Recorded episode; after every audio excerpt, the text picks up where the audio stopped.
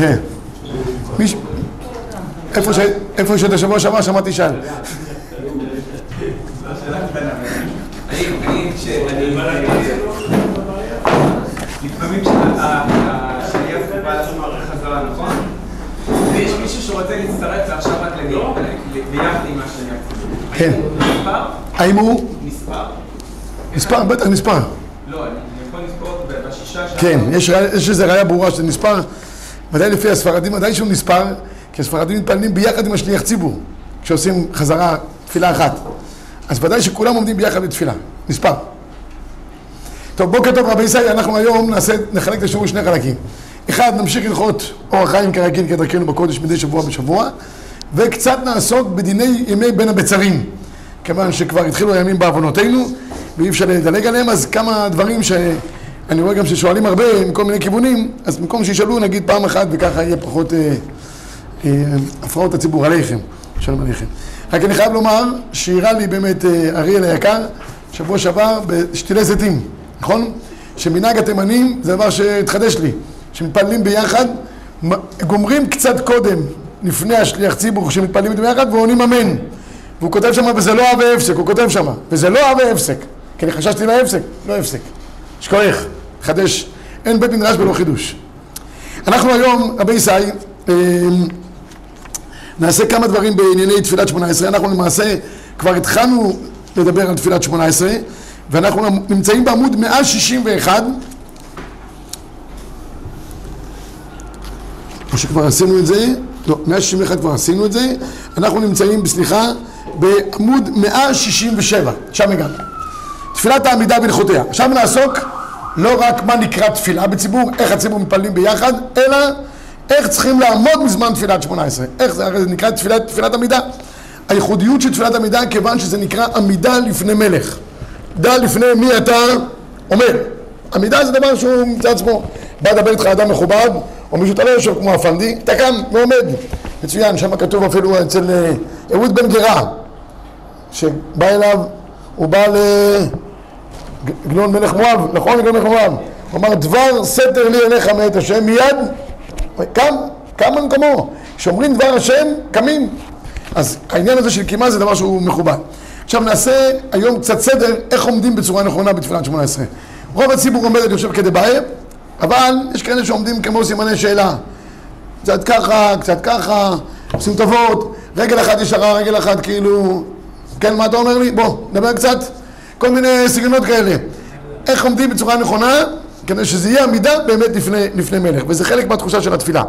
אז הגמרא מביאה ראיה שצריכים להתפלל מעומד, זה מעשה מופיע במדרש, מקור אחד, תפילה מעומד דכתיב, אשר עמד שם את פני השם, מכאן המתפלל שירי כאילו שכינה כנגדו. וכן אומר שיבית השם נגדי תמיד. והרמב"ם מפרט, שמונה דברים צריך המתפלל להיזהר בהם ולעשותם. אם היה דחוק או נאנס או שבר ולעשותם אינם מעכבים, ואלו הן עמידה, נוכח המקדש, תיקון הגוף, כמו שאמרנו קודם, לבדוק שגופו נקי, תיקון המלבושים, גרטל למי שנהג, תיקון המקום, שלא יהיה ריח רע באזור, שלא יהיה כל מיני רעשים המסכים את דעתו, השוויית הקול, שלא יגביה קולו יותר מדי וככה גם הוא מטריד את האחרים. מותר להתפלל טיפה בקול רם, אבל לא ממש בקול רם, שני סיבות. א', הגמרא אומרת שמי שמגביה קולו בתפילתו הרי הוא מקטני המנה. מה הקדוש ברוך הוא לא שומע? ואתה צריך לדבר איתו. וגם הוא מסיח דעת האחרים. אבל כתוב שאם זה מוריד לו לריכוז וזה לא מפריע לאחרים, הוא יכול קצת להגביה את תפילתו. השוויית הקול, הקריאה והשתחוויה. אלה הם שמונה דברים שבהם האדם צריך לנהוג בזמן תפילת שמונה עשרה. אומר, אומר הרמב"ם, עמידה כיצד? אין מתפללים אלא. היה יושב בספינה או בעגלה, אם יכול לעמוד יעמוד, ואם לאו, ישב במקומו ויתפלל. והטור מסביר מה זה התפילה המעומד, למה איך אנחנו צריכים לעמוד. אומר הטור, כיוון שאנחנו מתפללים זה כמו עבודה במקדש. כל אחד מאיתנו הוא כהן במקדש. והכהנים במקדש היו עושים עבודתם בעמידה בצורה הכי מכובדת.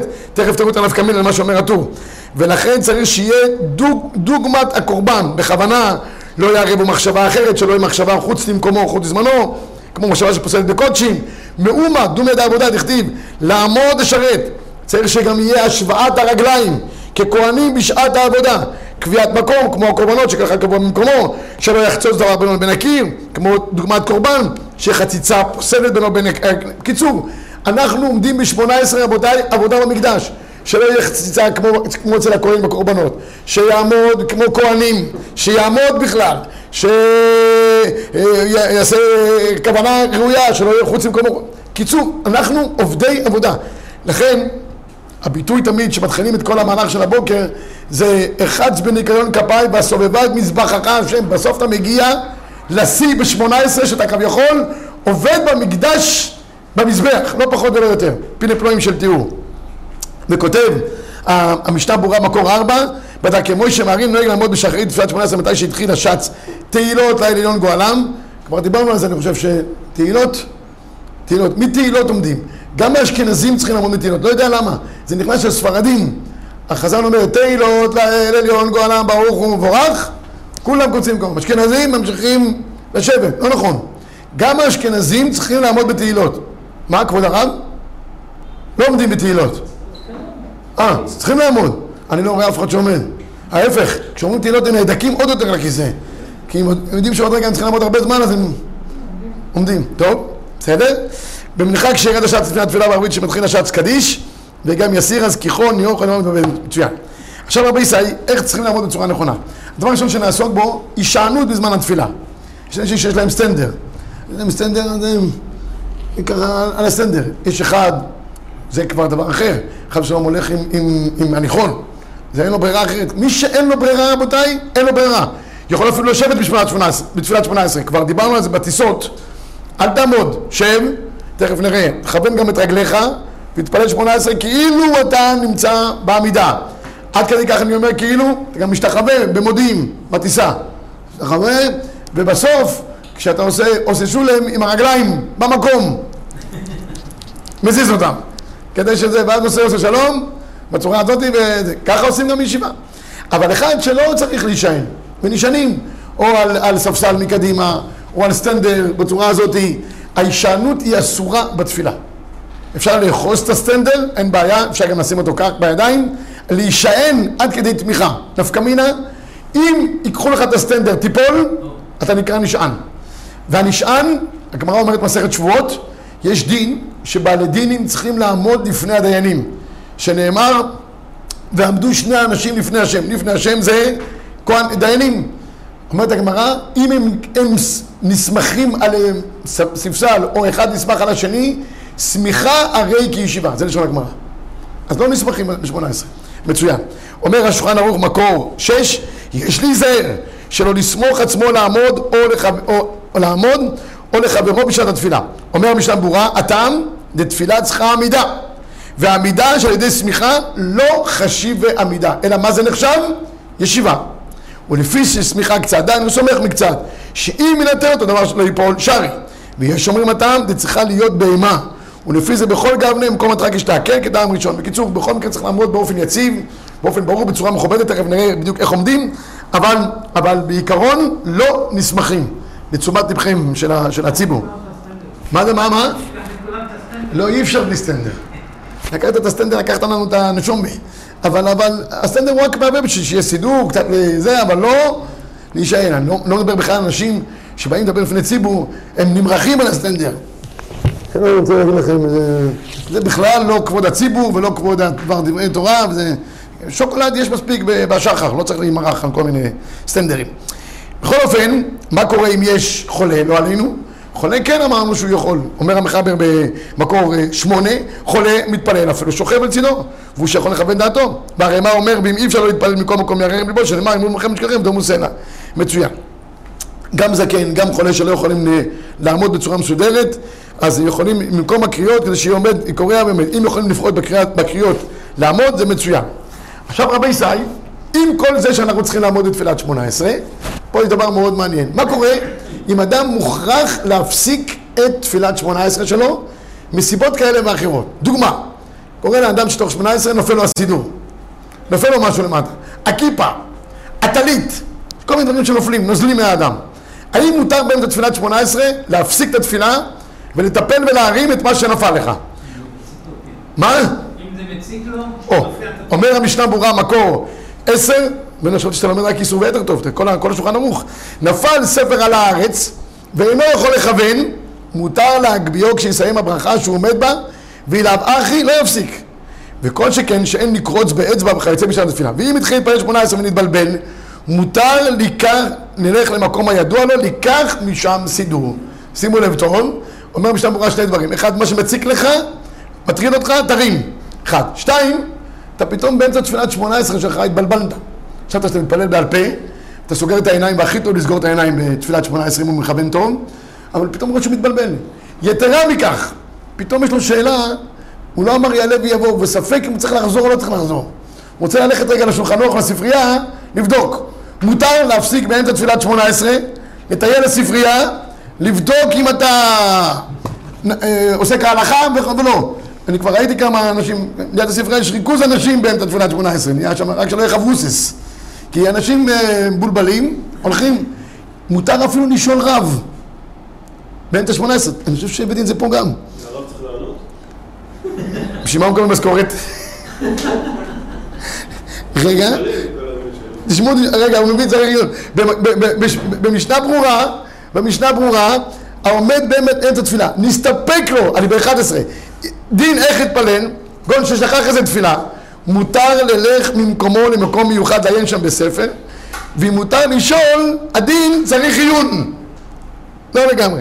ונראה לי זה מותר. ללכת לרב אריאל שמונה עשרה, לדפוק לו בגב, להגיד לו הרב שאלה, תתחיל לדבר איתו בלימוד. עכשיו פה החבר'ה הם לא, לא עוזבים, לא, לא למדו פרק לא יחפור. אבל למה, ואיך, וזה, זה, זה, זה, לא עוזבים אותו. לכאורה מותר, אבל זה, לא, לא יאומן, אה, הדבר הזה, אין התפילה. למה? כי הכל זה מעניין התפילה. הכל עניין התפילה. יכול להיות שהוא מדבר מצד המתפלל ולא מצד הרב. הרב לא מתפלל, אתה אומר. הרבנים לא צריכים להתפלל, הם כבר מסודרים. יכול להיות, יכול להיות שהוא מתפלל מצד אחד, אבל לכאורה משהו שמותר ללכת לשאול, שיעשה לו ככה, יעשה לו ככה, איזה תנועה כזאת או אחרת, גם. בנורו. יתרה מכך, אתה עומד באמצע תפילת שמונה עשרה, לא מדבר על מצב שיש אזעקות, שזה חייבים, קצת פיקוח נפש, זה יותר מנחש כרוך על עקבו שחייב להפסיק. אבל יש לך, אתה בשמונה עשרה מתפלל בבית, דופק, מישהו דופק בדלת, דופק, דופק, נודניקים, לא, לא יודעים. מותר לך ללכת לפתוח, וזה, טלפון, מצלצל, מטריד אותך. וכאן אני אומר, אה, אה, תוכחה גלויה לכל אלה שמביאים טלפונים לבית המדרש, לבית כנסת. הם מסיחים דעת הציבור. עבור לציבור בהיסח הדעת על הראש שלהם. מביאים כל מיני הודעות וטלפונים שמצלצלים, הם צריכים להפסיק אותם. זה מסיח דעת. אנחנו התקנו אצלנו, אין הכנסת טלפונים לבית הכנסת, נקודה. מה יקרה עם חצי שעה, שלושת רבעי שעה, כמה זמן מתפללים? אדם יהיה מנותק, מי מתקשר? אשתך? פיקוח נפש? פיקוח נפש? זה, זה, זה, תסדר את העניינים. מה, מה העניין? כל הזמן להביא טלפונים, ואנשים כל הזמן צמודים אליהם, נורא ואיום. כל שכן שגם מתפללים מתוך הטלפון הזה, אני לא מצליח להבין גם את זה בכלל. איך אדם יכול להתפלל עם כזה גועל נפש? יש סידורים, זה, מתפללים, ואז קופץ לו גם הודעה. הוא מסתכל עליה גם, וגם, הוא גם רואה חדשות, הוא גם מתפלל עליהם באונליין. הוא אומר, בוא, אה, אוקראינה. זה לא, לא צורה של תפילה הדבר הזה. מתפללים, עומדים לפני הקדוש ברוך הוא. אתה עומד לפני מלך, אתה מתחיל להסתכל על דברים אחרים. פעם ראית מישהו שעומד לפני מלך עם טלפון, עם אדם מכובד? אתה בפגישה מכובדת, אתה לא נמצא עם טלפון. אתה שם אותו בצד, כי אתה לא רוצה שיהיה אי נעימות. אתה עומד לפני הקדוש ברוך הוא עם מלך, עם, עם, עם טלפון. נראה לי הזוי כל הצורה של העמידה הזאת. הפכו את התפילה לקרקס. מה? לא ברור, לא ברור, לא ברור. וההתראות באמצע תפילת עמידה. באמצע תפילה התראות וצלצולים. כן, אז אחד אמר לי, אני מתכונן למקדש, לשירת הלוויים. גם שם איזה שיר כזה של... יכול להיות שבאפליקציות של תפילה, זה אם אתה בתפילה לא קופץ לך כלום. קופץ. אבל תגיד לי, לא, יכול להיות שיש גם כאלה. זה לא... זה- יש כאלה ויש כאלה. יש אומרים ויש אומרים. אז אני רוצה להגיד לך, שגם אם אתה עושה איזו אפליקציה שמפסיקה את ההתראות, לא יודע, על מצב טיסה, נגיד, באופן כזה או אחר, אבל תגיד לי, סתם אני שואל אותך בצורה אמיתית, עמדת פעם לפני אדם מכובד ודיברת מתוך טלפון? למרות שאני רוצה להגיד לך כמה דברים, שנייה אחת. הדבר הכי מינימלי פגישות בין אנשים זה טלפון בצד. מה רוב הבעיות של שלום בית היום? הפלאפונים האלה. אתה מדבר? תקן, מדבר? תקן, תקן, תקן, תקן. זה, שמים, בא הביתה, שים את הטלפון בצד. נכנס לקדוש ברוך הוא, שים את הטלפון בצד. בעבודה, שים את הטלפון גם בצד. מדי פעם תסתכל בו כל כמה שעות, לא יקרה כלום דבר. אז, אז טלפון שמפריע. תינוק, אנשים מביאים תינוק לבית כנסת, כי בית כנסת הוא הבייביסיטר הכי טוב שיש. האישה צריכה לישון. והיא לא רוצה הפרעות, תביא אותה לבית כנסת. אה, היא עושה שם בלאגן, בעיה שלהם, אני צריכה לישון, מה זאת אומרת? בשביל מה יש בית כנסת? אז תינוק שמפריע לחלק מהתפילה, מותר לרמוז להם כדי להשתיקם. שו, כל מיני. כשהדבר לא הועיל, יתרחק מהם. אז אם, אם הילד לא זז, אתה תתרחק, תלך לבית כנסת אחר, ששם כולם זקנים, כבר לא עושים רעש. אין הדבר אפשרי, מותר לגשת להשתיקם, לא יודע באיזה צורה, אני מקווה לא בצורה אלימה, אבל בלא להפסיק בדיבור. כל המקרים האלה, רבי סי, טלפון להפסיק, לפתוח דלת, להוציא תינוק שמפריע, לא תחשבו להגיד לו, לא, פוצ'י, מוצ'י, קוצ'י, בוא אני אתן לך צ'ופמלה, זה לא. להוציא את, ה, את ה, מה שמטריד החוצה בלי הפסק בדיבור. הפסק בדיבור מצאנו רק אם אתה צריך לשאול רב, וגם זה היה בצריך עיון, במשנה ברורה. אומר ה... שמעתי מישהו שאומר, זה רב שאומר, מישהו בא ושאל אותו, כל האלה שקוראים את העלונים, אתה מדבר על העלונים, אני לא יכול לראות את זה, זה מפריע לי. הוא אומר לי, מעניין, אני לא רואה את זה, הוא אומר, תעמוד מול הקיר, אל תראה שום דבר, אל תסתכל לימין ושמאל, ושכולם יראו אותך, קבלו השראה. אז אולי אפשר גם להגיד לך, אבל אני לא מצליח, זה מפריע לי נורא הצפצופים האלה. כן, אנונים זה גם... אפשר- אולי אפשר להגיד את זה ככה, לצחוק, כאילו... לא. יש, יש, אולי יש תפילות בתוך העלונים. יצא לי כמה פעמים לפני תפילת המנהל, כאילו אני... הוא רואה בעלון איזה מקום של חופש, אז הוא מתפלל שהוא יוכל להגיע לאותו מקום בעזרת השם, כשברוך ייתן לו פרנסה כדבעי, ובריאות איתנה, שיוכל לצאת. איך הוא יגיע לקפריסין, אם חס ושלום הוא יהיה חולה ולא יהיה לו פרנסה, הוא שר מרין בשין? אז זו הזדמנות להתפלל כדי להגיע לחופש. אמר רבי אחד שהוא אסר להכניס את העלונים בכלל בבית הכנסת. אצלנו בישיבה אין כניסת עלונים. אין כניסת עלונים. טוב, אני אומר, אנשים גם רוצים דברי תורה. מדי פעם הם גם קונים איזה דירה, או יוצאים לאיזה מקום, אבל העיקר זה דברי תורה. אומר הרב עובדיה יוסף ב-13, המתפלל וכובעו נפל באמצע תפילת 18, ונשאר בכובע קטן, כיפה. ושמתבייש ברבים להישאר כך, גדול כבוד הבריות. בלי כובע, בלי כובע, הוא נראה בלי שכל. כן? גדול כבוד הבריות זוכר את השם בתורה. ומותר לו ללכת וליטול לו כובע לבשו. בפרט אם הדבר מפריע לו לכוון בהמשך התפילה. פעם מספרים שרב אברום שפירא, אחד החבר'ה פתאום התחיל ללבוש כובע בישיבה. אומר לו, תגיד לי, מה זה הכובע הזה פתאום שקפץ עליך? הוא אומר, זה מוסיף לי יראת שמיים. הוא אומר, אתה יכול להגיד לי באיזה חנות אני קונה יראת שמיים? הכובע עושה לו יראת שמיים. תגיד לי באיזה חנות אני קונה את היראת שמיים הזאת. טוב, זה לגבי העניין של אה, עמידה בתפילת 18. הדבר האחרון שניגע בו, היום כבר נראה לי שלא ניגע בהמשך הדברים, כי אנחנו רוצים לגעת קצת בימי בין המצרים. הזמן קצר, שבוע הבא בעזרת השם נעסוק איך עומדים בצורה נכונה בתפילת 18. זאת אומרת, הצמדת הרגליים. ישנם שני שיטות בהלכה להצמדת הרגליים, נלמד אותם ונראה מה השיטה הראויה ביותר שיש. לגבי ימי בין המצרים, אני חייב להגיד פה איזה כמה, כמה דברים. תראו, למעשה, בגמרא מסכת תענית, שמדברים בענייני דיני אבלות שאנחנו עושים על חורבן בית המקדש, כל העסק בגמרא מתחיל מראש חודש אב בלבד. מי"ז בתמוז זה מקובלים. המקובלים הכניסו בעם ישראל, שמי"ז בתמוז זה נקרא ימי בין המצרים, כל רודפיה השיגוה בין המצרים. רודפיה זה רודפי י"ק. רודפי י"ק הם רדפו, רדפו אחרי, רדפו אחרי ה- י"ק, החיבור בין העולמות, בימי בין המצרים. ואנחנו מה אנחנו מתפללים? שמן המיצר קראתי יה, ענני במרחביה. בכל אופן, מנהגי האבלות מי"ז בתמוז אז חודש, זה מנהגים של האחרונים יותר. המנהגים עצמם, שהם על פי ההלכה, זה מראש חודש, ובעיקר שבוע שחל בו. ואז כל אחד יפסק כמנהגו. ואני רוצה פה להגדיר איזשהם הגדרות. תשמעו, מי"ז בתמוז עד ראש חודש, באופן עקרוני אפשר לנהוג כרגיל. אין, אין, מה כן, מה כן, נהגו האשכנזים והתימנים לא לשאת אישה. למה? כי נישואין זה שמחה יתרה, אבל זה רק מנהג בעלמא. הספרדים מתחתנים מי"ז בתמוז עד ראש חודש. אני חיתנתי השבוע זוג ביום שלישי, אחרי י"ז בתמוז. ואלה שבאים שמה, שמחים איתם ביחד, אין שום בעיה, שמחים, הכל, הכל בסדר גמור. אין, למשל, עניין של גילוח. הספרדים בכלל אין בהם של גילוח, עד שבוע שחל בו. האשכנזים אוהבים יותר חומרות של אבלות, יש להם יותר uh, תענוג בדבר הזה, הם מתחברים לזה יותר, באופן כללי, אז הם משכו את זה כבר מי"ז בתמוז שלא מתגנחים. אבל למשל ללכת לבריכה ולים, עד ראש חודש, לכולם אין, אין בעיה. אה, אה, אה, הרבה שואלים אותי לגבי קניית דברים חדשים, אז פה אני אעשה קצת סדר בדבר. אין איסור מעיקר הדין לקנות שום דבר עד ראש חודש אב. אין, אין איסור מסחר וזה. כתוב שמראש חודש אב ואילך, כמובן עד התענית כולל, השנה זה נדחה, ממעטים ממשא ומתן, זה לשון הגמרא. אבל עד ראש חודש אין איסור לעשות משא ומתן, לעשות קניות כאלה ואחרות. אלא מאי? שוב פעם, החמירו ישראל על עצמם, וכאן זה בין ספרדים, בין אשכנזים בנקודה הזאתי, שכל דבר שגורם לך שמחה יתרה, עד שאתה צריך לברך עליו שהחיינו, אל תקנה אותו. אבל אם אתה קונה קניות רגילות, שאתה לא מברך עליהם שהחיינו, רוב הדברים שאנחנו קונים, כלים חדשים, בגדים חדשים, אנחנו לא מברך שהחיינו, אדם קונה ותוך דקה הוא מחליף, היום ברוך השם, זה לא פעם היה דבר, מישהו היה קונה, שומר עליו, מנטף אותו, ואחרי זה גם מוציא לו את האבק, ומתפלל לידו כל הזמן שימשיך לחיות, אה, היום דברים הם עובר לסוחר, יש ברוך השם מוצרים בלי סוף, לכן לעשות קניות סטנדרטיות, מוצרי חשמל למיניהם, שלא שמח בהם ביותר. מכונית, קונה מכונית יד שנייה, משהו סטנדרטי כזה. אחרי תאונה, אחרי שיש לו אה, סחיטה בראש של המנוע והכל, אפשר לקנות גם עכשיו, אין שום בעיה. קונה רכב חדש, משהו חשמלי, שהוא דלג על הערים, קפץ על הגבעות, וכמעט מעופף, או, זה עושה לו שמחה יתרה, זה לא יקנה.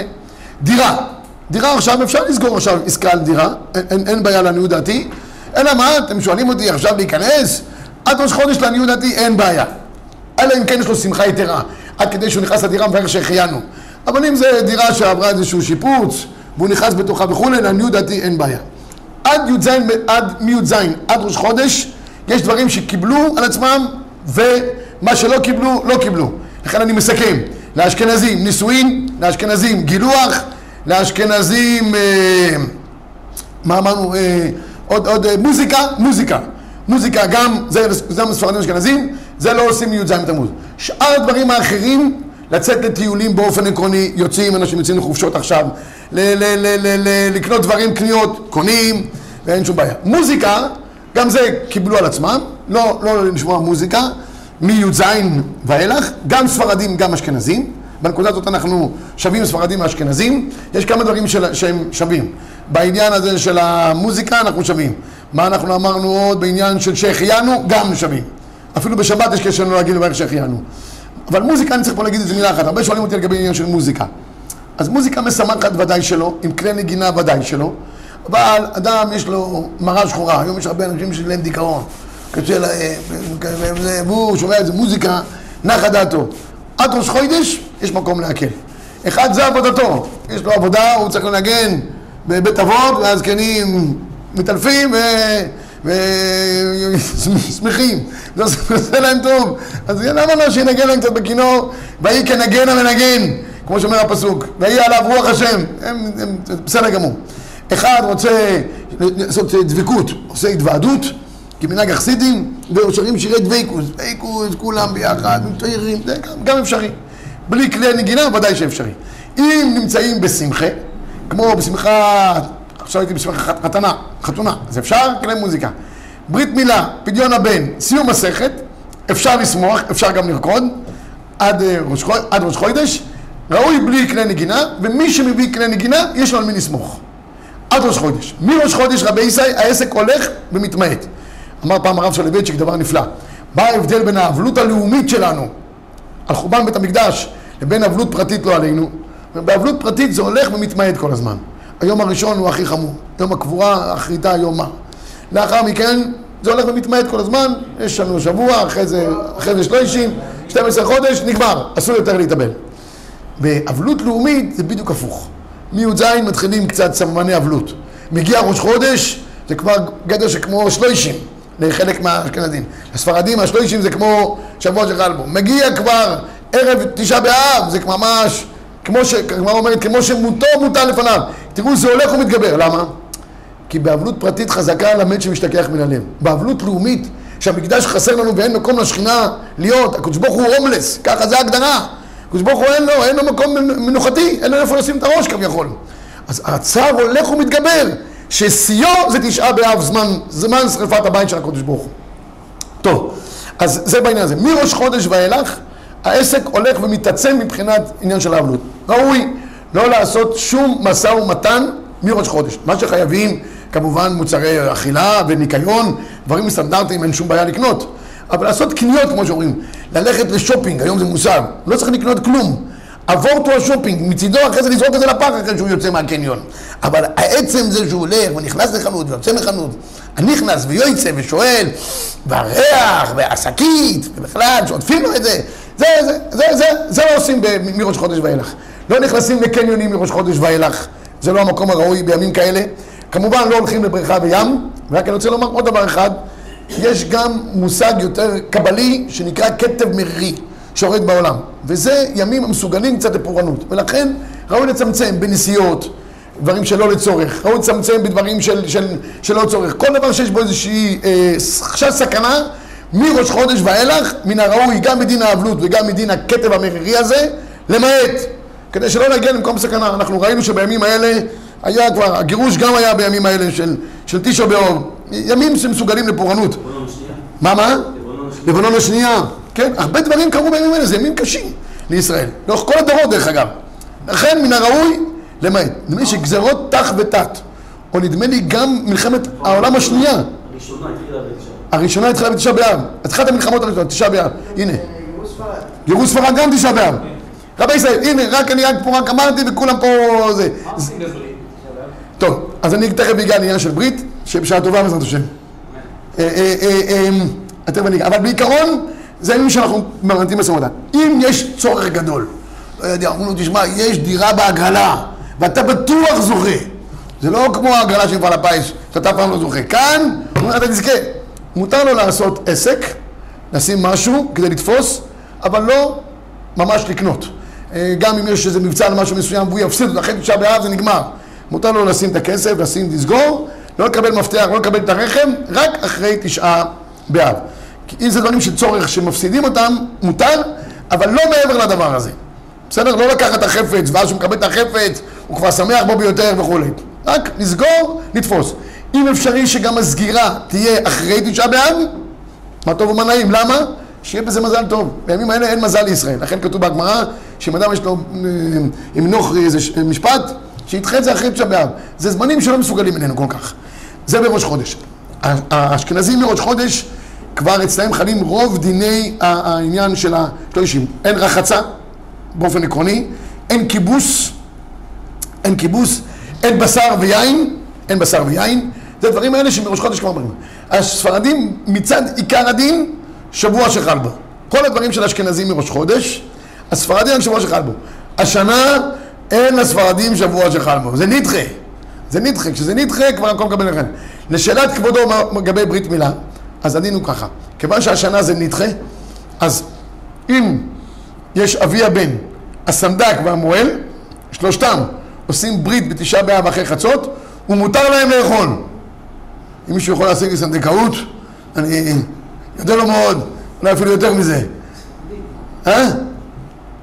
כלל בית ישראל.